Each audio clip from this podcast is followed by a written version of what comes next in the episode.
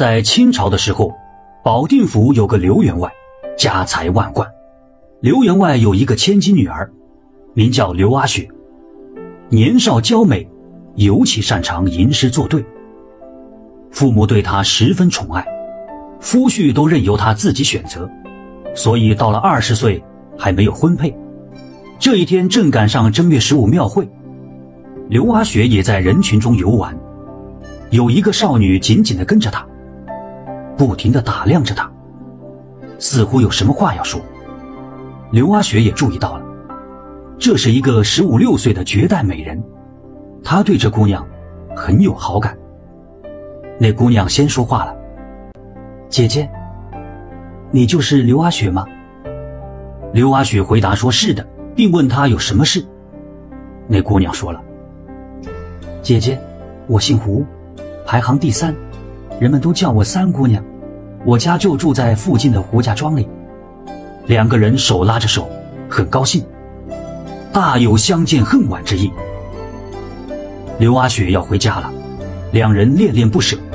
刘阿雪邀请三姑娘去她家做客，三姑娘也答应，改日一定去拜访。刘阿雪拔下头上的金钗送给三姑娘，三姑娘也摘下绿簪作为回报。回去以后。刘阿雪特别想念三姑娘，她拿出三姑娘的玉簪，不是金的，也不是银的，更不像是玉做的，家里人都不认识，觉得很奇怪。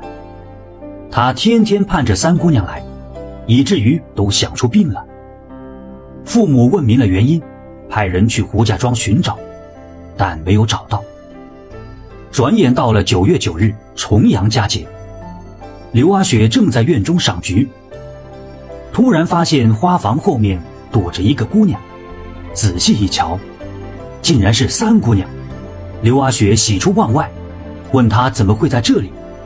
三姑娘回答说：“姐姐，我是山村的野丫头，自惭形秽，所以只敢翻墙过来，偷偷和姐姐相会。”刘阿雪拉她进了闺房，诉说着相思之苦。到了晚上，两人睡在一张床上，尽情说着心里话，还结为姐妹，衣服鞋子都混着穿。如果有人来了，三姑娘就躲进帐幔之内。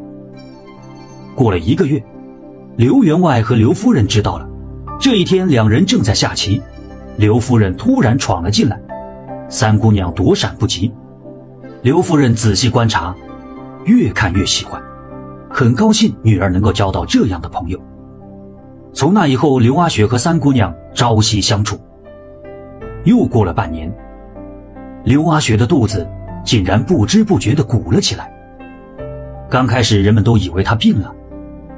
刘夫人请来郎中，号过脉以后，郎中对刘夫人说：“哎呀，恭喜夫人，贺喜夫人，令千金有喜啦，这是喜脉。”刘夫人一听，大惊失色，连忙问女儿是怎么回事。刘阿雪羞答答地说：“母亲大人，三姑娘白天是个女子，到晚上就变成了一个英俊潇洒的美男子。她说自己是一只修炼千年的狐狸，本来是女儿之身，却因为仰慕我的美貌，所以忍不住化身男子前来相会。”听完以后。刘员外赶紧派人去找，可三姑娘消失的无影无踪，怎么也找不到。刘阿雪坚持要生下孩子，并立誓终身不再嫁人。几个月以后，诞下一子，取名刘胡元。刘胡元自幼聪明绝顶，十二岁中了秀才，十五岁中了举人，十八岁中了进士，官至巡抚。听说听完故事。点赞加关注的朋友们，身体会越来越好，财源会越来越广进，家庭会越来越和谐。